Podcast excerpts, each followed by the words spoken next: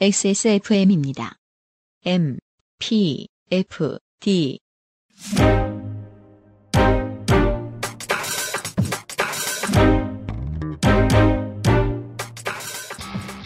이연파입니다. 이번 주에 Amplified 팟캐스트 서구 인디 음악계에 등장한 아시아계 뮤지션들의 활약을 알아봅니다. 예지, 리나 사와야마, 조지의 음악에서 민족과 인종의 영향력은 예전만큼 절대적이지 않지만 대신 흥미롭습니다.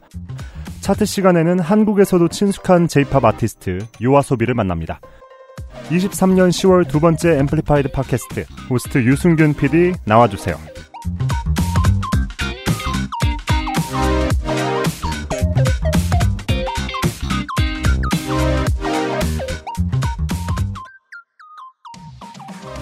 안녕하세요, 청취자 여러분. 23년 10월 둘째 주 Amplified 팟캐스트입니다. 실례되는 질문일 수도 있겠습니다.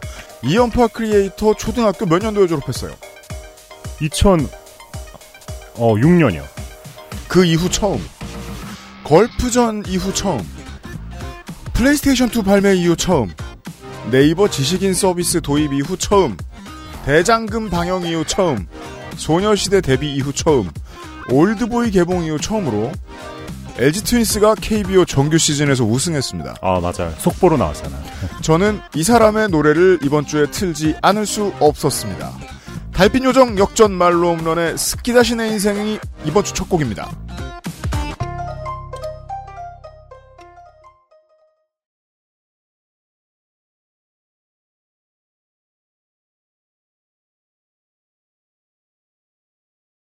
요 정도는 단언할 수 있어요.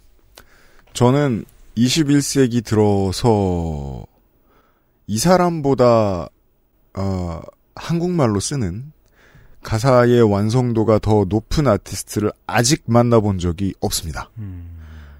사후에 한국 얼터너티브 락의 대표 주자가 된 달빛 요정 역전 만루 홈런의 2003년 데뷔 앨범 Infield Fly 가운데서 스끼다시 내 인생을 듣고 왔습니다. 너무 오랜만에 듣네요. 물론 뭐 11월에 들을 수도 있습니다. 하지만 저는 인생의 신조가 스포츠, 배, 스포츠 배팅을 하지 않습니다. 그때 LG 트윈스가 우승 못하면 어떡해요.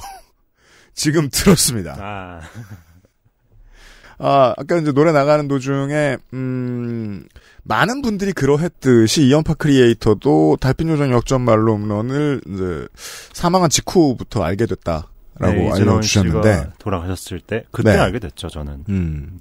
저는 일집 나오는 시기가 대충, 제가 일집 나왔던 시기가 대충 이분하고 비슷해가지고, 음, 그때 이미 향뮤직 같은데 가면은 좀 유명했었어요. 그, 그때 들어보고 기- 질겁을 했던 기억이 나요. 아니, 이렇게까지 가사를 잘 쓰면 어떡하나?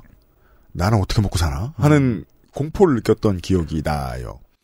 그리고, 아, 돌아가시고 이제 추모 콘서트가 열렸죠. 네. 예, 어, 신촌 홍대 모든 클럽에서 한꺼번에 열렸었어요. 워낙에 참여한 아티스트도 많았고, 당연히 그 중에 저도 있었겠죠. 음, 정말 있는 대로 다 불렀으니까. 제가 그때 어디 있었더라? 디지비디였나? 그 공연장 한 20군데에서 했던 것 같은데. 음. 어, 아티스트들이 다 비슷한 생각을 가지고 있었더라고요. 어떤 생각이었나요? 생전에 이 아티스트의 음악을 먹고, 음악을 먹어? 음악을 듣고 얼마나 큰 충격을 받았나. 음, 예, 저도 그랬던 사람들 중에 하나였었기 때문에요. 그의 레거시를 예, 모두가 공감하면서. 제가 지금 오늘 선곡을 해서 틀었는데 높은 확률로 LG 트윈스는 어, 이번 코리안 시리즈에서 이길 거거든요. 전력 차이가 너무 나기 때문에 나머지 팀들하고 아 그때 관련 헌정 영상 나오면 이 사람 음악이 정말 주구장창 울려 퍼질 겁니다. 얼마 안 남았습니다. 이분의 음악에서도 야구라는 키워드를 뺄 수가 없잖아요. 그죠? 네. 예. 그 청년층의 삶을 내야 플라이에 비유할 수 있었던 거죠. 음. 그때도 지금도 마찬가지입니다. 이게 이제 전 세계 어딜 가나 20년대의 청년층이 아, 정치적 성향에서 이 점이 달라지고 저 점이 달라지고 뭐 이런 걸 분석하는 사람들이 뭐 어느 세대에나 다 있었습니다만 저는 지금의 20대들이 인생이 힘들 때 예전에는 힘든 인생을 이렇게 해석하는 아티스트도 있었다는 걸 알아줬으면 좋겠다는 음. 차원에서 달빛 요정 역전 만루 홈런 음악을 꼭 들어봤으면 좋겠다고 생각을 해요. 네. 언제쯤 사시미가 될 수 있을까 생각하면서. 그렇습니다. 달빛 요정 역전 만루 홈런의 스끼다시 내 인생으로 23년 10월 두 번째 주 Amplified 팟캐스트 시작했습니다. 노래를 안 틀었는데 제가 다시 나타났다면 여러분은 아이튠즈나 구글 팟캐스트, 팟빵 혹은 유튜브를 이용하고 계신 겁니다. 스포티파이 유료 세션 혹은 광고 세션을 제외한 모든 온라인 플랫폼은 모바일 플랫폼 포함 대개 타인의 노래와 뮤직비디오를 쓸 수 없지요. 아이튠즈와 팟빵은 현재까지 해결 안 되고요. 유튜브는 어려운 편인데 그래도 저희가 지금까지 선방하고 있습니다. 저희는 유튜브를 비수익화하기도 했고 그 외에 알려드릴 수 없는 많은 노력을 하고 있기 때문이지요. 방송의 크레딧과 XSFM 소셜에 선곡표를 올려두고 있고요. 아주 특이한 사고가 지지난주에 있었습니다. 디즈의 노래가 무려 스포티파이에서 안 나왔습니다. 이건 정말 드문 경우입니다. 해당 유통사가 음원 등록을 실수로 놓치거나 다른 음원과 헷갈려 등록할 때 생기는 일입니다. 유통사에 저희가 직접 알려드렸으니까 언젠가 해결될 거라고 생각합니다. 음악을 듣고 음악 얘기하는 이 방송은 Amplified 팟캐스트입니다. 차트 확인하죠.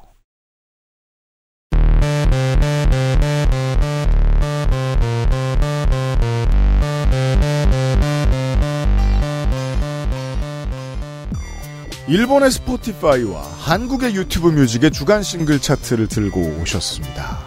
일본 스포티파이의 10월 둘째 주 탑 50를 위에서 10곡만 보도록 하겠습니다.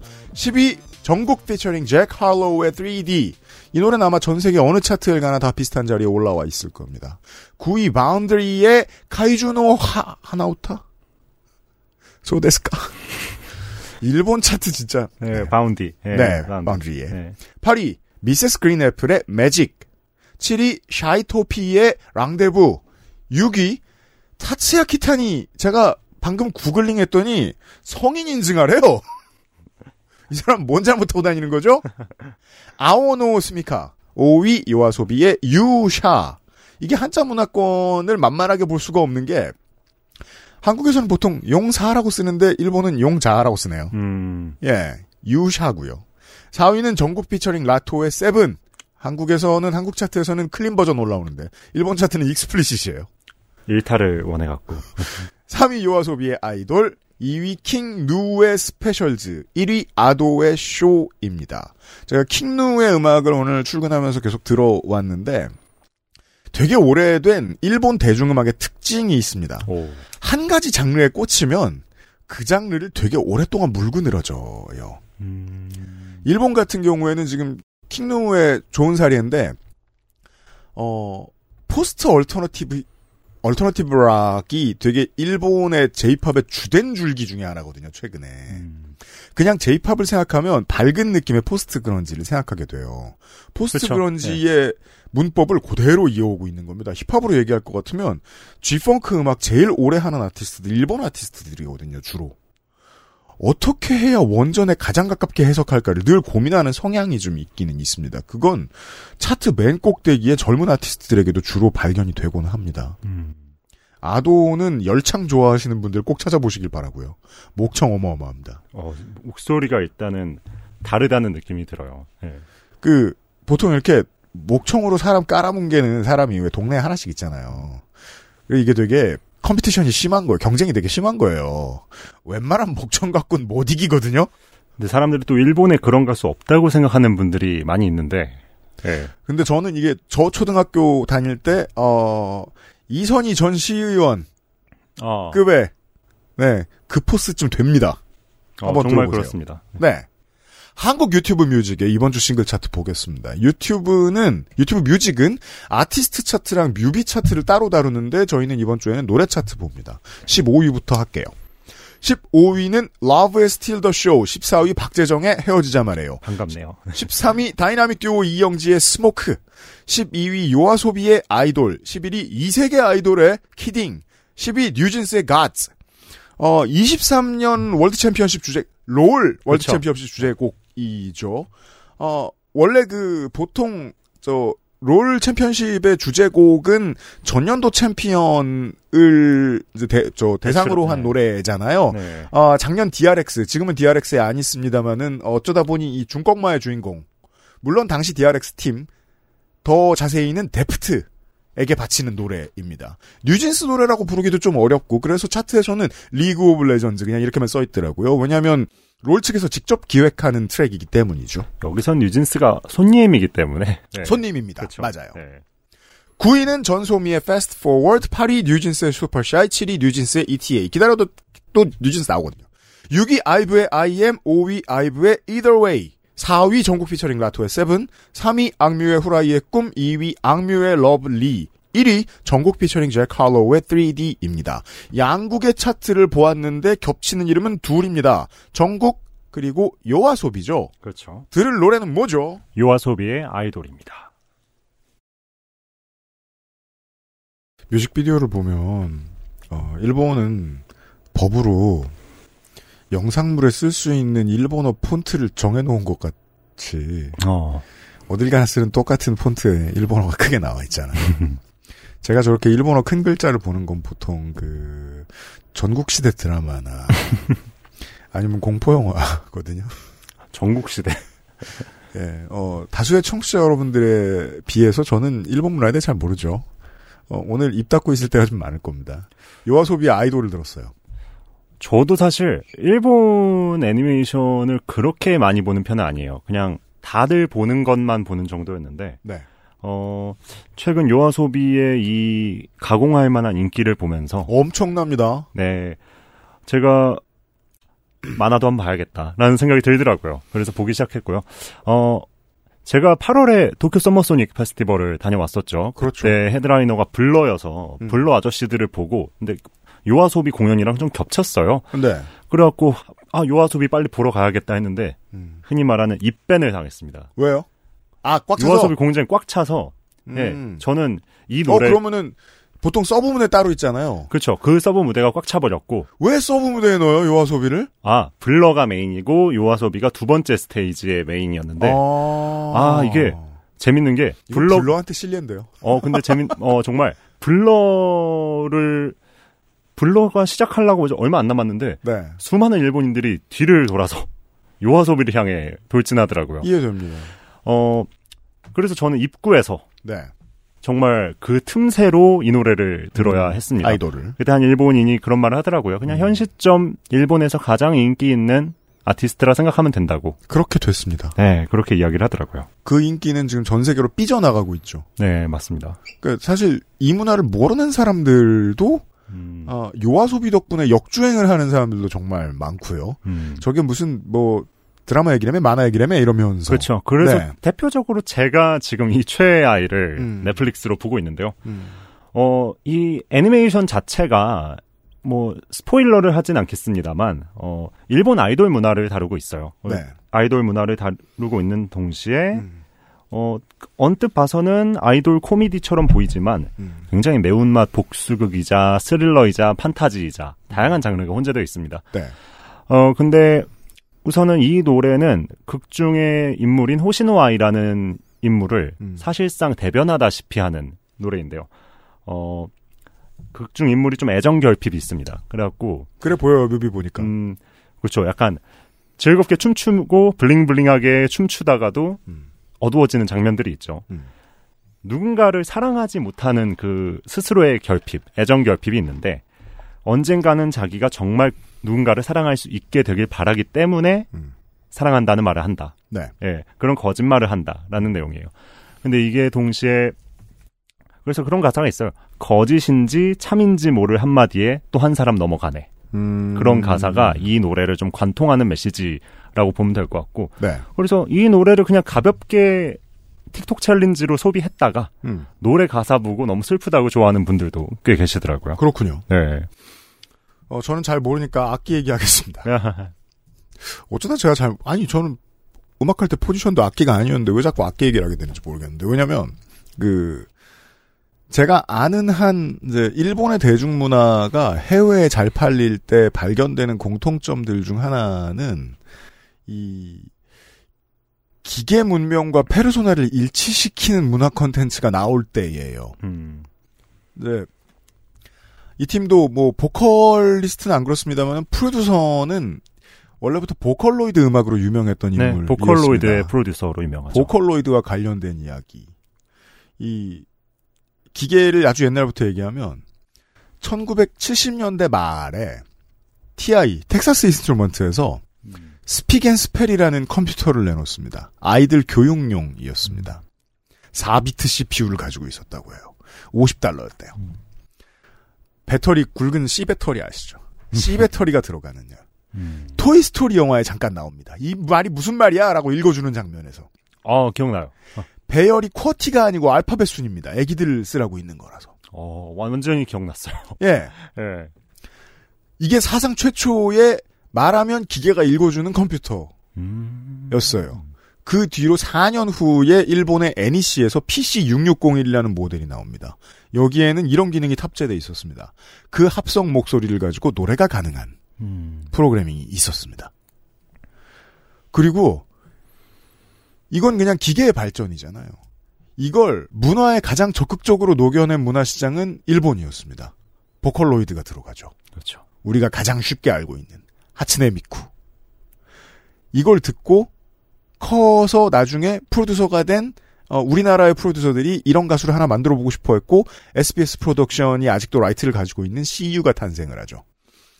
어, 한국에서는 그렇게 크게 인기를 끌지는 못했던 걸로 기억을 하는데. 언제쯤이었죠? 그러게 말이에요. 정확히 연도는 기억이 안 납니다. 그 잊혀져서. 2000년이 넘어가면 작곡 네. 프로그램에 딸린 플러그인들이 많이 나오는데 플러그인들 중에 보컬로이드 플러그인들이 개발이 돼요. 음. 그 중에 상당수가 일본에서 만들어집니다. 이 보컬로이드를 처음에 깨작깨작 하면서 일본은 커뮤니티 사이트들이 워낙 크니까 이런 데에서 인기를 얻었던 사람들 중에 지금 국민 뮤지션이 된 인물로는 요아소비 그 바로 직전에 요네즈 켄시가 있습니다. 요네즈 켄시 역시 요즘 우리나라에서 불고 있는 제이팝 붐의 다 일각을 담당하고 있는 아티스트거든요. 예.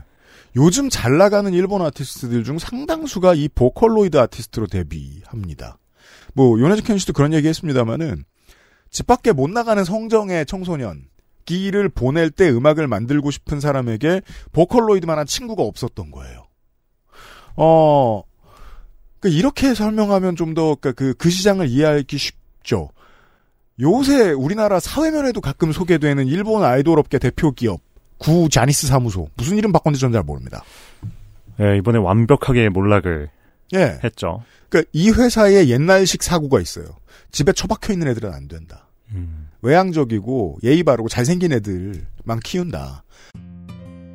그런 사람들을 고집하는 사이에 후발주자들이 요네즈 켄시나 요아소비 같은 아티스트들을 키워낸 거예요. 보컬로이드 잘한다며 데리고 와봐. 케이팝에도 관심 있고 이런 노래 잘하는 친구 있는데 붙여줄게. 이런 음. 식으로 탄생한 거잖아요, 요아소비가. 그렇죠. 네. 프로젝트 그룹이고요. 예. 네. 그 일본이 만들 수밖에 없던 아티스트들로서의 요아소비를 설명해 드렸습니다. 보컬로이드 얘기를 했고요. 저희들은 광고 뒤에 이번 주의 이야기를 시작합니다. 앰플리파이드 팟캐스트는 글로벌 music distributor 플럭서스에서 도와주고 있습니다.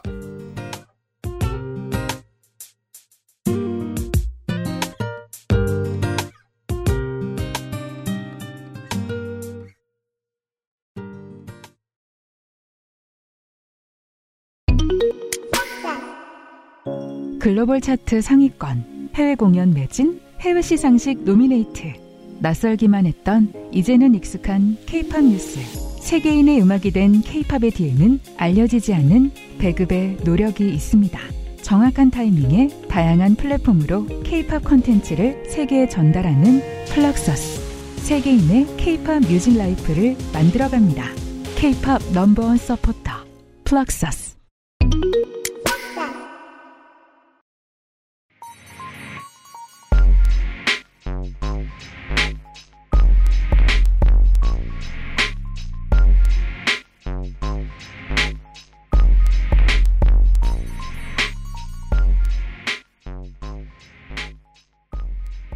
관심 있는 건 좋지만 사람이 정치 얘기 많이 하면 안 됩니다. 재미없어져요. 예. 그러니까 제가 친구가 없는 거예요. 그걸로 먹고 사니까. 왜냐하면 시사면으로 들어가면 똑같은 이슈들이 싸움이 되거든요. 특히 인종과 민족 문제로 들어가면 더더욱 그렇습니다. 시사면을 빠져나오죠? 그러면 어 목욕탕에 들어온 경찰과 범죄자처럼 그냥 서로 잘 지냅니다. 19세기, 그러니까 20세기 중후반 말엽부터 어, 많은 인종과 민족이 현대의 패턴대로 이민을 하고 옮겨 살았어요. 그 뿌리를 내리고 벌써 몇십 년째 산 사람들이 있죠. 정치 얘기 바깥으로 나가면 요즘은 더더욱이 더 익숙해졌어요. 그냥 거기서 나고 자랐으면 거기 사람인 거예요. 음. 물론 정치면에서 그런 사람들 한 정치 얘기할 때도 그런 얘기 하는 사람들이 있죠. 거기서 났으면 거기 사람이지. 근데 그 사람들의 신기한 점은 여기서 났으면 여기 사람이지를 인정하지 않아요. 하지만 대중은 이제 이해하고 있어요. 거기서 자랐으면 거기 사람이야.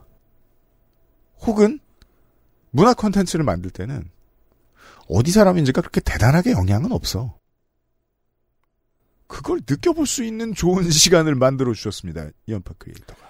어쩌다 보니까 그렇게 네. 됐는데 어 제가 최근에 OTT에서 올해 들어 좀 재밌게 봤던 것들이 몇 가지 있어요. 음. 어 일단 올해 우리나라에서 그 700만 관객을 동원했던 픽사의 Elemental이 있었고요. Elemental. 예, 그리고 하나는 넷플릭스에서 스티븐 연과 앨리 웡이 출연한 Beef. Beef. 예, 음. 뭐 성난 사람들이라고 그렇죠. 번역이 됐죠.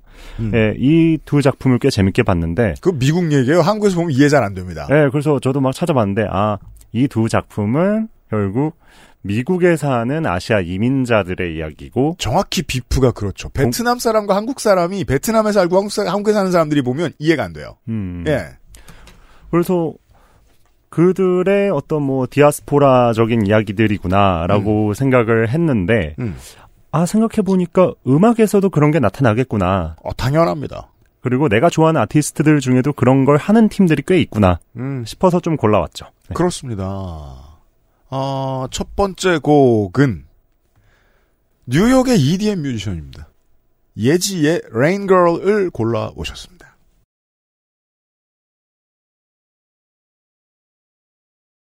예지의 2017년 곡 Rain Girl 을 들으셨습니다. 네, 어느새 6년 전 노래입니다. 음.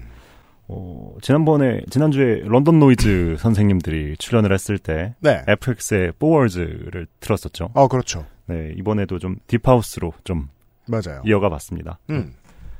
어, 뭐랄까, 나 힙스터다, 잘난 척을 좀 하시는 분들에게는 이미 음. 너무 잘 알려진 이름이고, 지금 기준으로 하면 정말 세상이 판 네, 아티스트 그렇죠. 취급을 받고 있습니다. 그렇죠. 음. 그래서 이제 너무 힙해져가지고 사실 너무 유명해지기도 했어요. 음. 어, 어, 예지 같은 경우에는 뉴욕 브루클린을 기반으로 활동하는 한국계, 어, 미국인 아티스트고요. 네.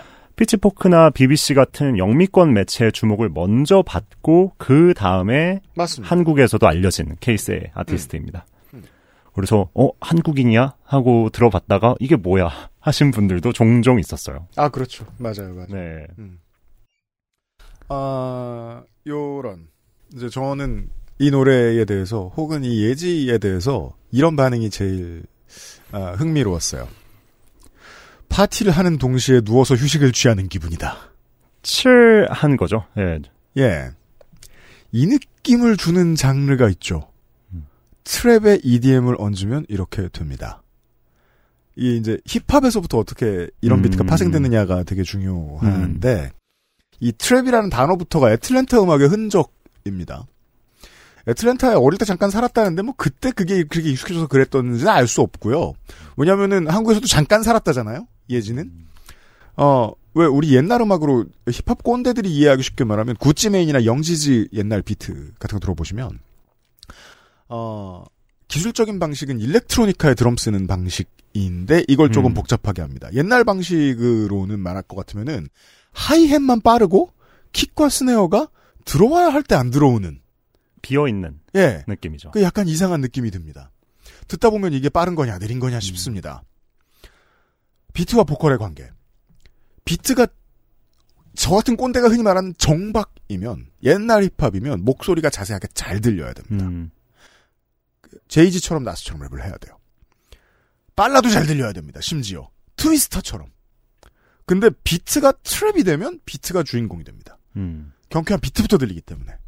그리고 비트가 BPM을 2분의 1로 했다가 1로 했다가 막 바꾸면 이것부터 들려요. 목소리가 덜 들립니다. 그러니까 목소리를 비트 뒤에 두게 되는 거죠. 목소리가 악기로 빠집니다. 네. 네. 그래서 주제의식도 희미해야 노래에 걸맞는 주제의식이 돼요. 그래서 이제 굉장히 힘을 빼고 이게 랩을 하는 건지 나레이션을 하는 건지 아예 다른 능력을 요구하게 네. 됩니다. 그게 바로 우리가 트래비스 스캇의 시대에 살고 있다는 얘기입니다. 어, 예. 연결이 또 이렇게 되네요. 근데 이 주제 의식이나 어감 같은 게 희미해지잖아요. trap의 시대에 와서. 아예 다른 능력을 요구한다고 말씀드렸잖아요. 이러면 케이팝에 처음 사랑에 빠졌던 미국인의 심리들 심리도 유추해 볼 수 있습니다. 못 알아들을 말이 오히려 매력적으로 들립니다. 어, 그게 있어요. 비트가 앞에 왔고 음. 목소리가 뒤로 갔거든요. 근데 내가 옛날에 알고 있던 비트는 뒤에 있고 목소리가 앞에 있는 전통적인 음악 중에 내가 못 알아들을 말을 하는 음악이 있는 거예요. 여기에 먼저 사랑에 빠진 양인들이 생겨난 거예요. 그러면 여기에서 디아스포라의 입장을 우리가 이해할 수 있게 됩니다. 취향의 다층적인 특성이 이렇게 겹치잖아요. 나는 그러니까 그 대중은 언제 못 알아들을 말이 매력 있게 느껴지는가? 이걸 일- 일찌감치 파악한 사람들이 그 사람들이겠죠. 집에서는 자기 부모님 말 쓰고 밖에 나가서 미국 말 쓰고 문화는 미국 문화를 먼저 받아들인 친구. 그렇죠. 설날 추석 때만 어색한 거 하고. 이 사람들 서양에서 태어난 아시아계 청년들. 실제로 예지는 집에서는 한국말을 쓰고, 예. 예, 근데 미국 문화를 체화하면서 자라났고, 네. 예. 그런데 이 노래를 들어보면은 영어로 계속 어떤 가사를 읽다가 갑자기 영화 한 편 끝나듯이 하면서 희미한 한국말을 넣어놓죠. 예. 90년대에 오렌지 카운티 Korean American들의 입장에 대해서 지지난주에 김영대 평론가하고 얘기를 했었습니다. 부모님이 자꾸 쓰라고 하기도 하고 나는 이렇게 말하고 싶은데 누가 못 알아듣는 것 같고 그래서 두 개 국어가 왔다 갔다 왔다 갔다 한다고요. 그게 그 음, 자메이칸 파투와 같은 거죠. 영어가 자기들 이해하기 쉽, 쉬운 방식으로 섞여 있는. 근데 이걸 그냥 내가 자유롭게 쓰고 사람들이 그냥 경청하니까 내 마음대로 쓸래 하는 조금 다른 층위의 이런 예지 같은 방식의 영어 한국어가 나오게 예, 됩니다. 어쩌면 새로운 층위의 언어가 탄생하는 것 같기도 하고. 예, 00년대의 LA 사투리랑 달라요. 그래서 말씀하신 것처럼 이 노래를 일단 미국에서 먼저 소비한 리스너들은 음. 이 한국어 가사가 무슨 내용인지 모르는 분들이 태반일 텐데 음. 예, 예지는 그거를 굉장히 의도했죠. 예, 그들에게 잘 모르는 언어가 들리기를 바랬고 네. 또 그 지점에 꽂혔다고 해요. 영어와는 뭔가 확연히 다른 한국어 특유의 발음과 질감 그죠. 그런 것들이 들었을 때 이질적이고 새로운 느낌을 주길 바랬다라고 음. 이야기를 하더라고요. 네. 그 의도가 아닌 다른 의도로 쓰인 게 아님을 알 수 있어요. 음. 예. 예. 게다가 그 한국어 가사, 한글 가사, 한글로 쓰여진 가사도 딱히 한국인의 감성과는 무관해요. 이게 또 제가 지난, 지난주에 말씀드린 LA 사투리의 특성이기도 한데, 음. 그 표현은 나왔으되 정서는 안 담고 있다.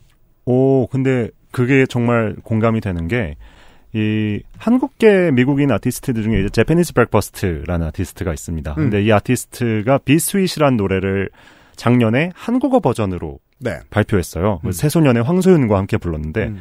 한국어 개사를 예지가 했습니다.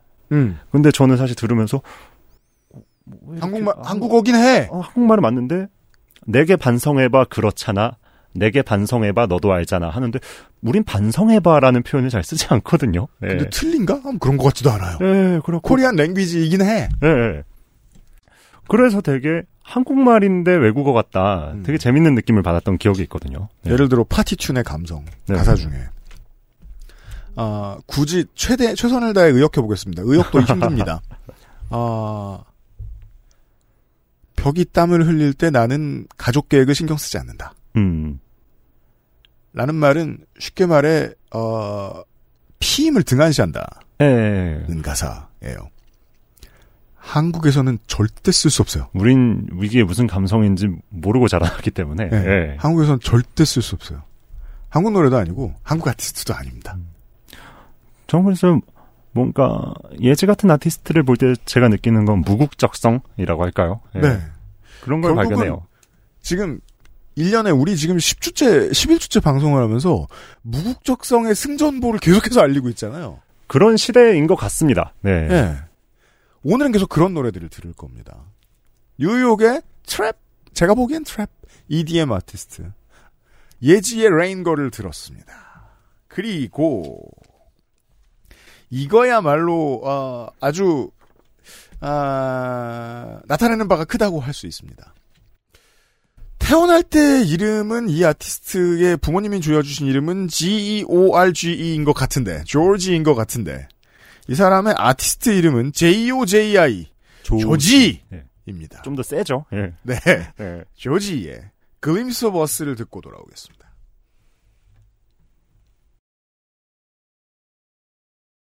앞에 들으신 예지의 커리어 최대 히트작도 Rain Girl 그 노래를 들으셨고 이 조지라는 alternative R&B 아티스트의 생애 최고의 히트작이었습니다. 2022년곡 Glimpse of Us를 듣고 왔습니다. 네. 빌보드 핫백 차트 8위까지 올라갔던 노래였죠. 네. 음. 아버지가 호주 사람이라 그런지 어, 호주의 시장이 이 선수에게 상당히 우호적입니다.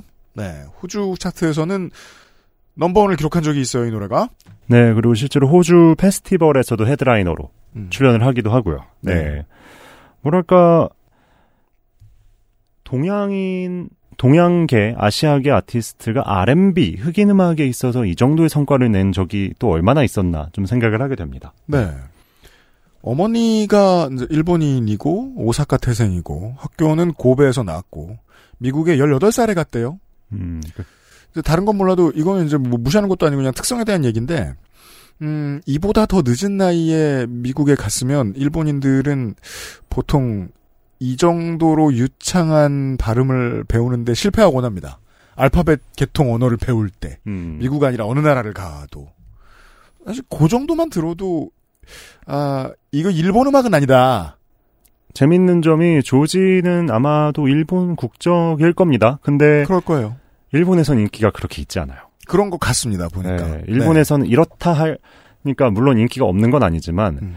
현재 조지가 세계적으로 받고 있는 그만큼의 하입은 일본엔 없습니다. 네. 일본 시장에서 저도 앞으로 꾸준히 공부를 해봐야 될 텐데요. 이 방송을 계속 진행하면서 일본 시장에서 인기 있을 음악은 아니에요. 네, 물론 일본에서 요즘 흑인 음악이 인기가 많고 또 좋은 R&B도 나오고 있긴 하지만 음, 이런 스타일은 아니죠. 네, 그죠. 네. 네. 어, 뭐랄까 막연히 또 레트로의 감성을 쫓는 사람들에게 이렇게 지직거리는 소리가 섞인 음, 그런 로파이 팝은 또 좋은 선택지가 될 것 같은데. 네. 네. 이 조지가 이런 음악을 하게 될 거라고는 사실 사람들이 옛날에는 몇 년 전만 해도 생각을 못 했을 거예요. 이 아티스트의 정체성을 얘기하기 위해서는 어디서 태어났고 어디에서 자라났느냐보다 유튜브에서 뭘 했느냐를 얘기하는 게 훨씬 효율적일 겁니다. 무슨 짓을 했느냐. 네. 이렇게 무슨. 짓을 하고 다녔느냐. 네. 이 빌티 프랭크라는 Filthy Frank. 네, 어떻게 보면 전설적인 유튜브 부캐로 이름을 알려, 알렸고 이게 이상한 게, 그, 구독자는 제가 천만이 안 되는 걸로 알고 있는데, 구독자 수에 비해서는 음.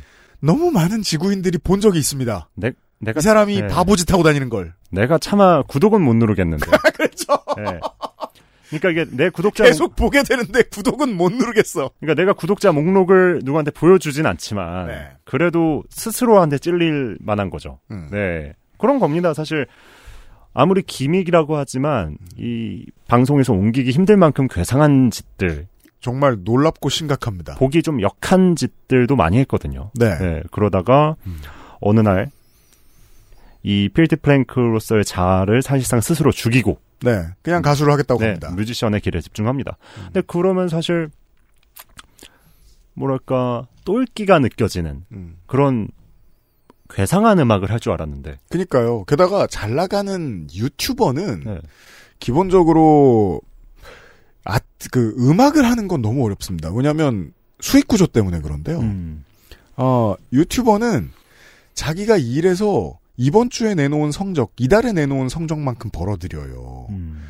그 노동이 곧 투자, 투자가 곧 노동인 것처럼 헷갈리는 예를 들면 이제 그 인기 작물을 심는 어 농부와도 같거든요. 음. 그러니까 좀 리스크가 있고 스릴이 있는 직업이에요. 음. 게다가 수입은 계속 나오고. 근데 뮤지션은 안 그렇거든요. 1년에 한 번 정산되고 언제 정산되는지도 모르고 하늘 사랑만 거래하는 거 아니니까. 어떻게 보면 좀 상극적인 맞아요. 면이 있네요. 예. 그 경제적 안정성과 매우 거리가 멀기 때문에 그 전에 했던 유튜버에 비해서 하기 싫은 직업이에요. 음. 근데 심지어 그 전에 모든 누렸던 유명세를 다 등지는 장르를 택했어요. 지금 들으신 것과 마찬가지로. 어떻게 보면 너무나 진중하고 가라앉는 음. 네, 그런 lo-fi 스타일의 alternative R&B를 하고 있죠. 특정 장르를 말해도 될 거예요. 이 alternative R&B가 이 특히 가라앉는 alternative R&B 일본에서 잘 안 팔리는 걸로 알아요. 네. 어, 네, 맞습니다. 안 팔립니다. 음, 또 조지 하면은 또 많은 분들한테 88 Rising, 88 Rising. 네, 88 Rising의 일원으로 좀 많이 알려져 있을 것 같아요. 음. 네, 션 미야시로라는 일본 레이블입니다. 네, 이 설립한 음. 어 영미권에서 활동하는 아시아인 중심의 레이블이죠. 음. 네, 지난해 코첼라 페스티벌에서는 굉장히 역사적인 순간이 하나 있었는데 음. 아예 이 88 Rising 레이블만을 위한 특별 무대가 편성이 됐습니다. 음. 그래서 당시 이 무대에는 우타다 히카루가 초대받아서 나오기도 하고 그렇습니다. CL의 무대에 갑자기 2NE1 4명이 모두 모여가지고 음. 뭉치기도 하고 네. 그런데 그만큼 현재 이 레이블의 위상을 미루어 볼 수 있을 것 같은데 음. 이 레이블의 중심에 바로 인도네시아계 중국인 래퍼인 음. 리치 브라이언 그리고 그렇습니다. 조지 이 둘이 양대 산맥이라고 볼 수 있죠. 네. 음. 그 이런 거예요. 음악은 인종적이나 민족적 특성을 발견할 수 없는데 그렇죠. 오히려 무국적성이 특성인데 뒤집어서 그 반대의 짝이 있어요. 어, 민족과 인종적 특성이 같다는 이유만으로 오만 뮤지션들이 다 모이는 아주 큰 행사를 우리는 알죠. BET 뮤직 어워드, 음... BET 채널. 그런 무언가가 만들어지고 있는 거죠. 오 공통점이 없지만 아시아계예요. 맞아요, 맞아요. 그리고 그걸로 장사가 될 만큼의 손님들이 모여든다는 거죠. BET 같은 경우에도 사실 88 라이징은 그런 의미다. 네. BET 같은 경우도 사실 이 시상식에 이 사람하고 이 사람이 같이 나오는 게 맞나? 근데 막 다 친해 보여. 네. 예. 미국에서 자란 기획자는 BET처럼 하고 싶었던 거예요. 음. 그래 비슷한 색깔 사람들끼리 뭐 사실 저도 나쁠 거 없지 뭐. 네. 음. 그래서 저는 그 88 라이징의 특별 무대, 이 Heads in the Clouds 무대를 보면서 음. 아, 멋있다는 생각을 하면서도 음. 비비 윤밀의 우타다 이카루 21 가세븐의 잭슨 왕 음. 리치 브라이언 근데 이게 연결이 되나? 음. 라는 생각이 좀 들기도 했죠. 네. 네. 그건 그 나름의 아주 오묘한 축제예요. 네. 앞으로 그 이게 그 잘 돼도 계속 잘 될 거라 아무리 생각해도. 예. 게다가 지금 아까 우타다이카루나 얘기해 주셨는데 아 이미 지금 동아시아의 아티스트들이 안 그래도 미국으로 뻗어나가고 있는 상황이라 같이 만나서 뭘 장사를 해볼 만한 아티스트의 수는 점점 더 늘어나고 있어가지고 말이죠. 예. 게다가 미국의 기획사들도 어, 동아시아 기획사들한테 그냥 계속 밀리고 있을 수는 없거든요. 노력을 한다면 이런 노력일 것이다. 자기 나라 출신의 동양계, 디아스포라, 뮤지션들을 키우면 어쩔까? 어떨까? 이건 일종의 어 사모펀드가 만들어낸 미국 시장의 반격 같다는 느낌이 들기도 합니다. 오. 나중에 LA 라이징과 관련된 활동은 또 설명해 드릴 날이 올 겁니다. 그렇습니다. 네. 자, 이 이야기를 하는데 아주 적절한 선곡입니다. 또 하나의. 리나 사와야마라고 들어보셨는지 모르겠습니다. This Hell이라는 노래를 듣고 오죠.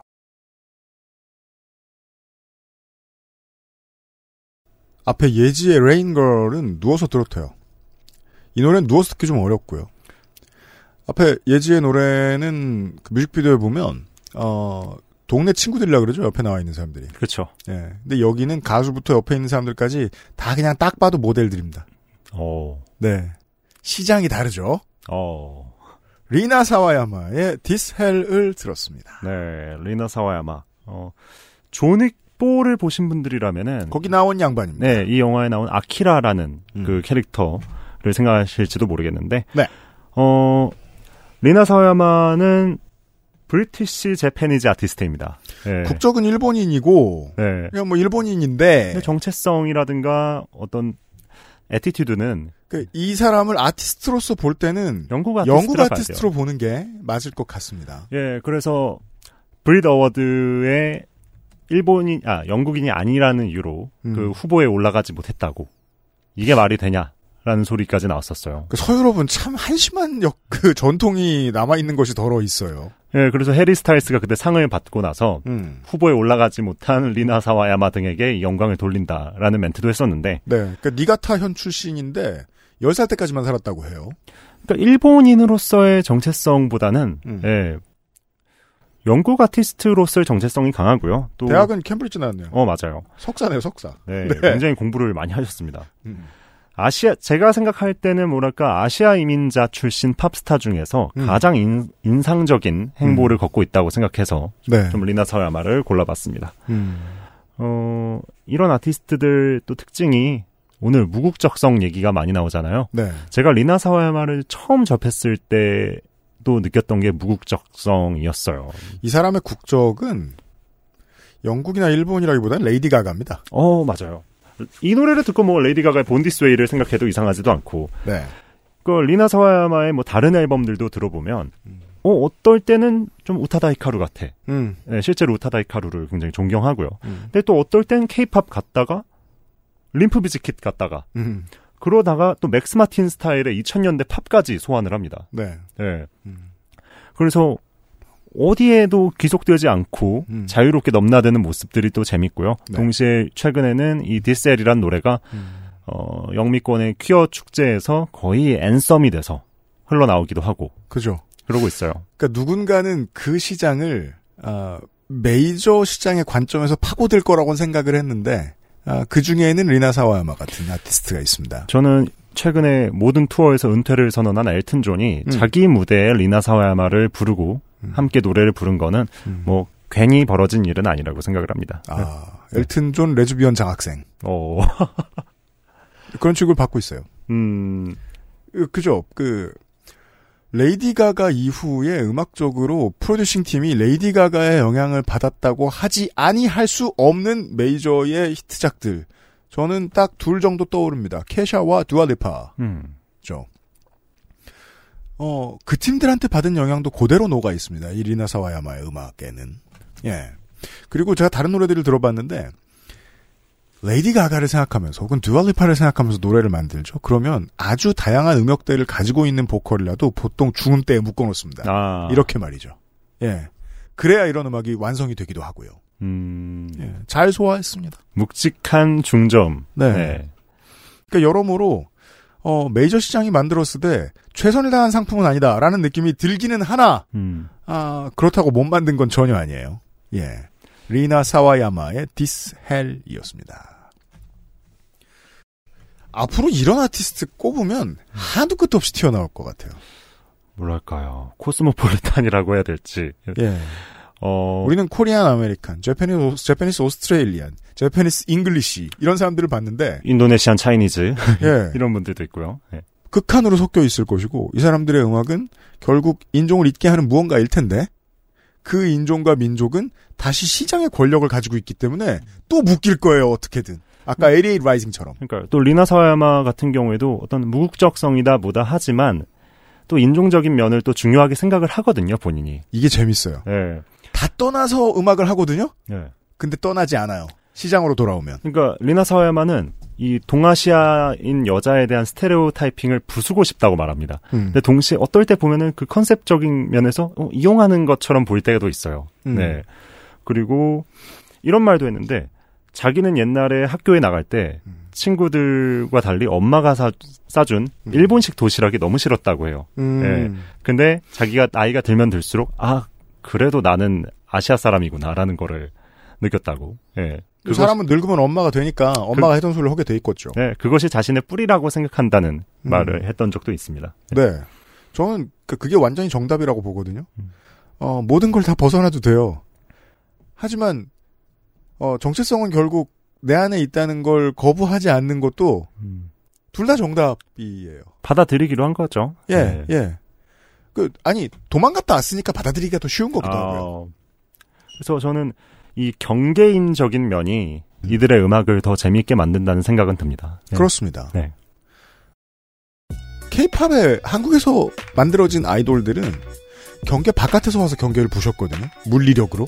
음, 근데 우리가 오늘 소개해드린 아티스트들은 태어, 그러니까 거의 날 때부터 경계인이죠. 음, 그렇죠. 예, 경계인 캐릭터.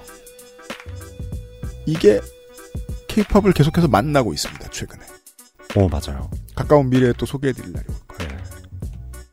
예를 들면 이제 뭐 예지와 혁오의 노래라든가 오늘 틀진 않았습니다만 또 소개해드릴 일이 있을 겁니다. 이거는 TMI인데 리나 사야마가 최근에 르세라핌하고도 같이 작업했습니다. 이번 주의 이야기였습니다. 나중 방송 예고까지 하면서 광고 듣고 돌아오죠.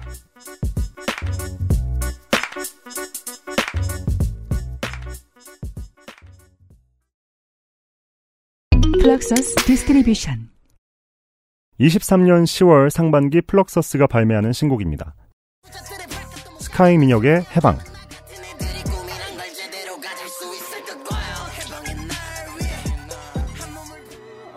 하나의 무채색 이야기.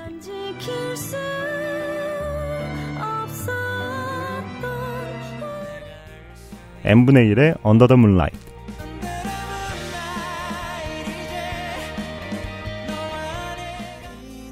도대윤의 나랑 떠날래.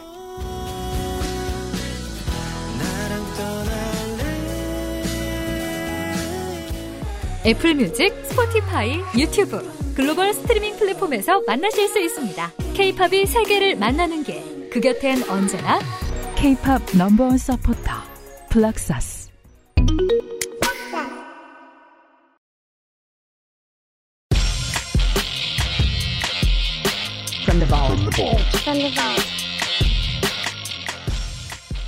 볼트 시간에는 저보다 늙은 뮤지션들 얘기를 할 수 있어서 좋아요.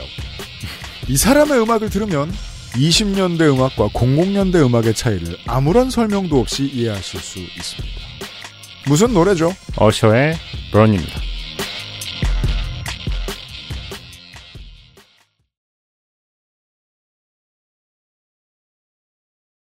이 말을 할까 말까 고민하고 있었어요. 뭔가요? 모든 것이 완벽한 앞에 꼭 뭘 집어넣죠. 어셔에 대해 얘기할 때. 생긴 거 빼고.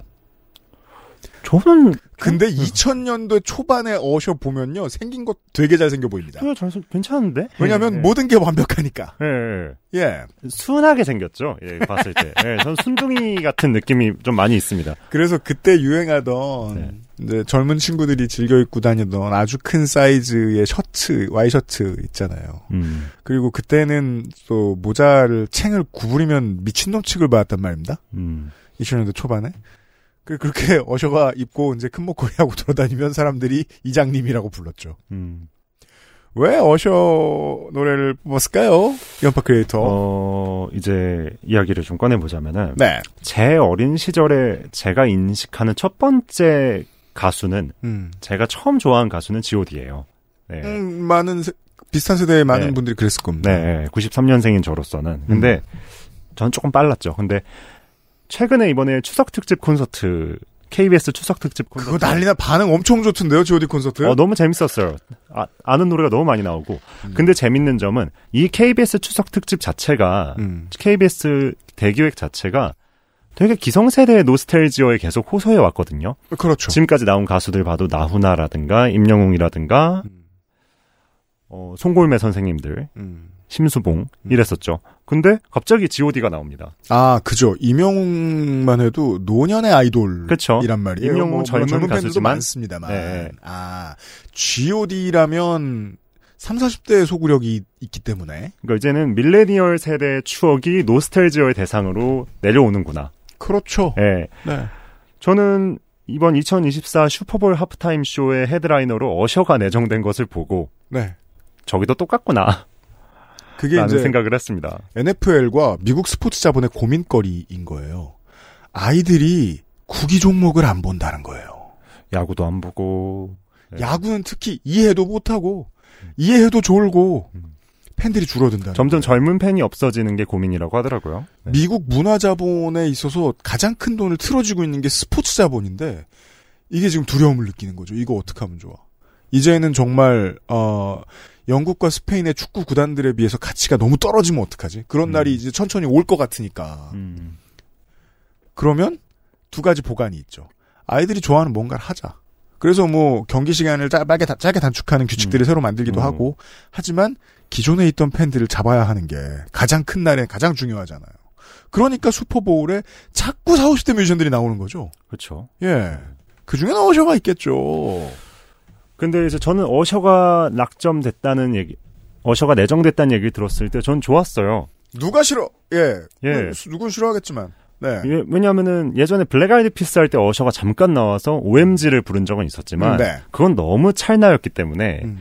아예 이 사람이 부를 노래가 얼마나 많고 할 춤도 얼마나 많은데 음. 라는 생각을 했거든요. 근데 현지나 우리나라에서 반응이 그렇죠. 테일러 스위프트나 해리 스타일스를 데리고 와주세요. 맞아요. 언제적 어셔예요. 이런 반응들이 있더라고요. 그렇습니다. 조금 서글펐습니다. 네. 네. 네. 왜냐하면 공연 단가만 보더라도 상대도 안 될 것이기 때문에 요즘은 이제 라스베이거스 residency residency 하시잖아요. 계속 하고 계시고 그 얘기는 다시 말해서 어, 투어로 산출할 수 있는 예상 수익이 엄청 줄었다는 뜻이기도 하거든요. 팝스타들에게는. 그러니까 이제 월드 투어를 돌지 않는. 예, 네. 그건 이제 부담스러운 거예요. 이 비용에는 예전에 이만큼 떴던 인물들이 음. 어셔는 그 정도까지 내려왔습니다만 그렇다고 해서 영향력이 줄었느냐? 아닌 걸 보여주겠다는 거죠. NFL 사무국 측은. 그렇죠. 음. 네. 그러니까 물론 어셔가 공백기가 너무 길었습니다. 그러니까 물론 중간 중간 싱글도 내고 그러긴 했지만 네. 2016년에 낸 Hard II Love라는 앨범 이후로 7년 넘게 새 앨범이 없고 그리고 그 마지막으로 냈던 앨범도 사실 상업적으로 굉장히 실패했었거든요. 네. 그 회사와 producing 팀 어셔 본인의 고민은 충분히 이해할 수 있습니다. 감 안 온다. 음. 라고 생각했을 거예요. 감이 안 잡힌다. 왜냐하면 40대에 날렸던 아티스트들은 다 그 고민을 합니다. 유행을 선도할 방법도 없는데 음. 따라간다고 될 것 같지도 않고. 근데 분명히 추억의 가수로 소비되는 느낌인데 음. 동시에 또 한 시대를 풍미한 스타지만 레전드로서의 존경은 또 좀 부족하지 않았나라는 생각도 좀 들었거든요 이번에. 아까 레이디 가가 저희가 이야기 나눴는데 이때 과감하게 하던 걸 더 잘하겠어 이 자식들아 음. 라고 선택해서 되는 아티스트 극히 드물어요. 아까 레이디 가가 얘기했는데 제가 떠오르는 단 하나의 사례에 쉐어밖에 없어요. 음. 환갑에 30대 때 하던 거 해서 음. 다시 성공할 수 있는 음.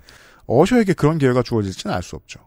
다만 이제 저는 어, 20, 30대 청취자분들을 위해서 이 시절의 R&B에 대한 얘기나 짤막하게 하면서 마무리를 짓겠습니다.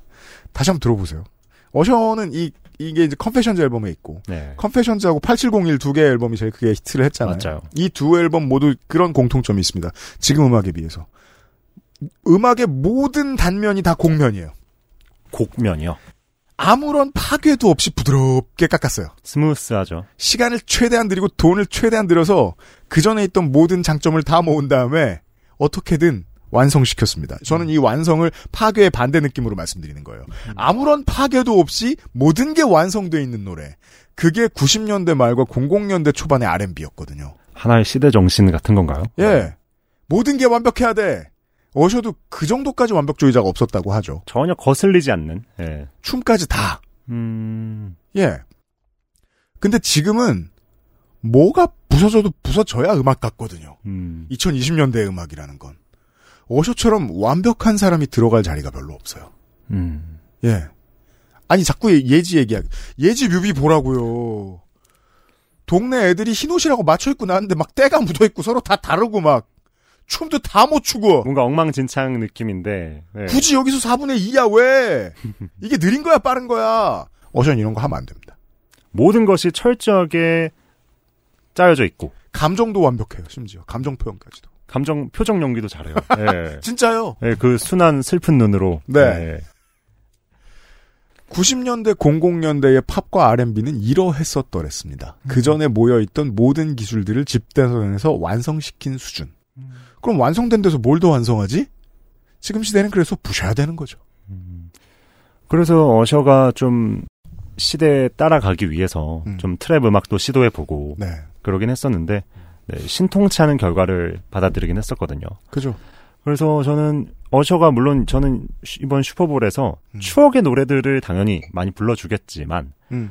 재밌는 점은 이번 하프타임 쇼가 하는 날 네. 새 앨범을 낸다고 해요. 음. 그때 어떤 파급 효과를 좀 보여줄지 조금 기대도 되고 그죠. 걱정도 되고 예. 그렇습니다. 엄청 어려운 기회를 얻었습니다. 어셔 입장에서는. 네. 저희는 우리들이 그냥 보면서 즐기면 그렇죠. 되겠습니다만은. 엄청 떨릴 거예요. 네.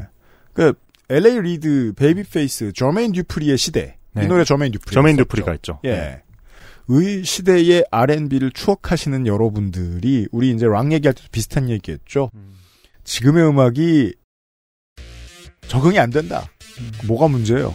어셔를 또 들으세요. 음. LA 리드 mixtape을 찾아 들으세요. 그러시면 됩니다. 여기까지 Amplified 팟캐스트였습니다. 어, 이연파 creator는 이달 말에 다시 만나겠고요. 그렇습니다. 네. 이게 주간지라, 어, 투수가 많이 올라오면, 투수가 쉬어야 돼요, 또. 좀 필요할 것 같아요. 네. 왜, 왜냐면, 김영대 평론가하고도 똑같은 얘기 했었는데, 격주면 여유 있을 줄 알았거든요? 근데 두 사람 다 힘들어 합니다. 격주도 좋은데요. 네, 네. 이게 좀 가끔 고, 고갈이 돼요. 그니까, 네. 벌써 힘들어 합니다. 네. 체력 관리를, 투, 선발 투수들의 체력 관리를 다음 주에 하도록 하겠습니다. 로테이션의 중요성. 네. 이연파 크리에이터 월말에 만나겠고요. 월말에 뵙겠습니다. 여기까지 Amplified 팟캐스트였습니다. 스포티파이에서는 라이브러리에 추가, 재생 목록에 추가, 다운로드, 유튜브에서는 좋아요, 댓글, 구독 잊지 마시고요. 일본 최초로 스트리밍 10억 회를 기록한 아티스트는 요아소비죠. 끝! XSFM입니다. M, P, F, D,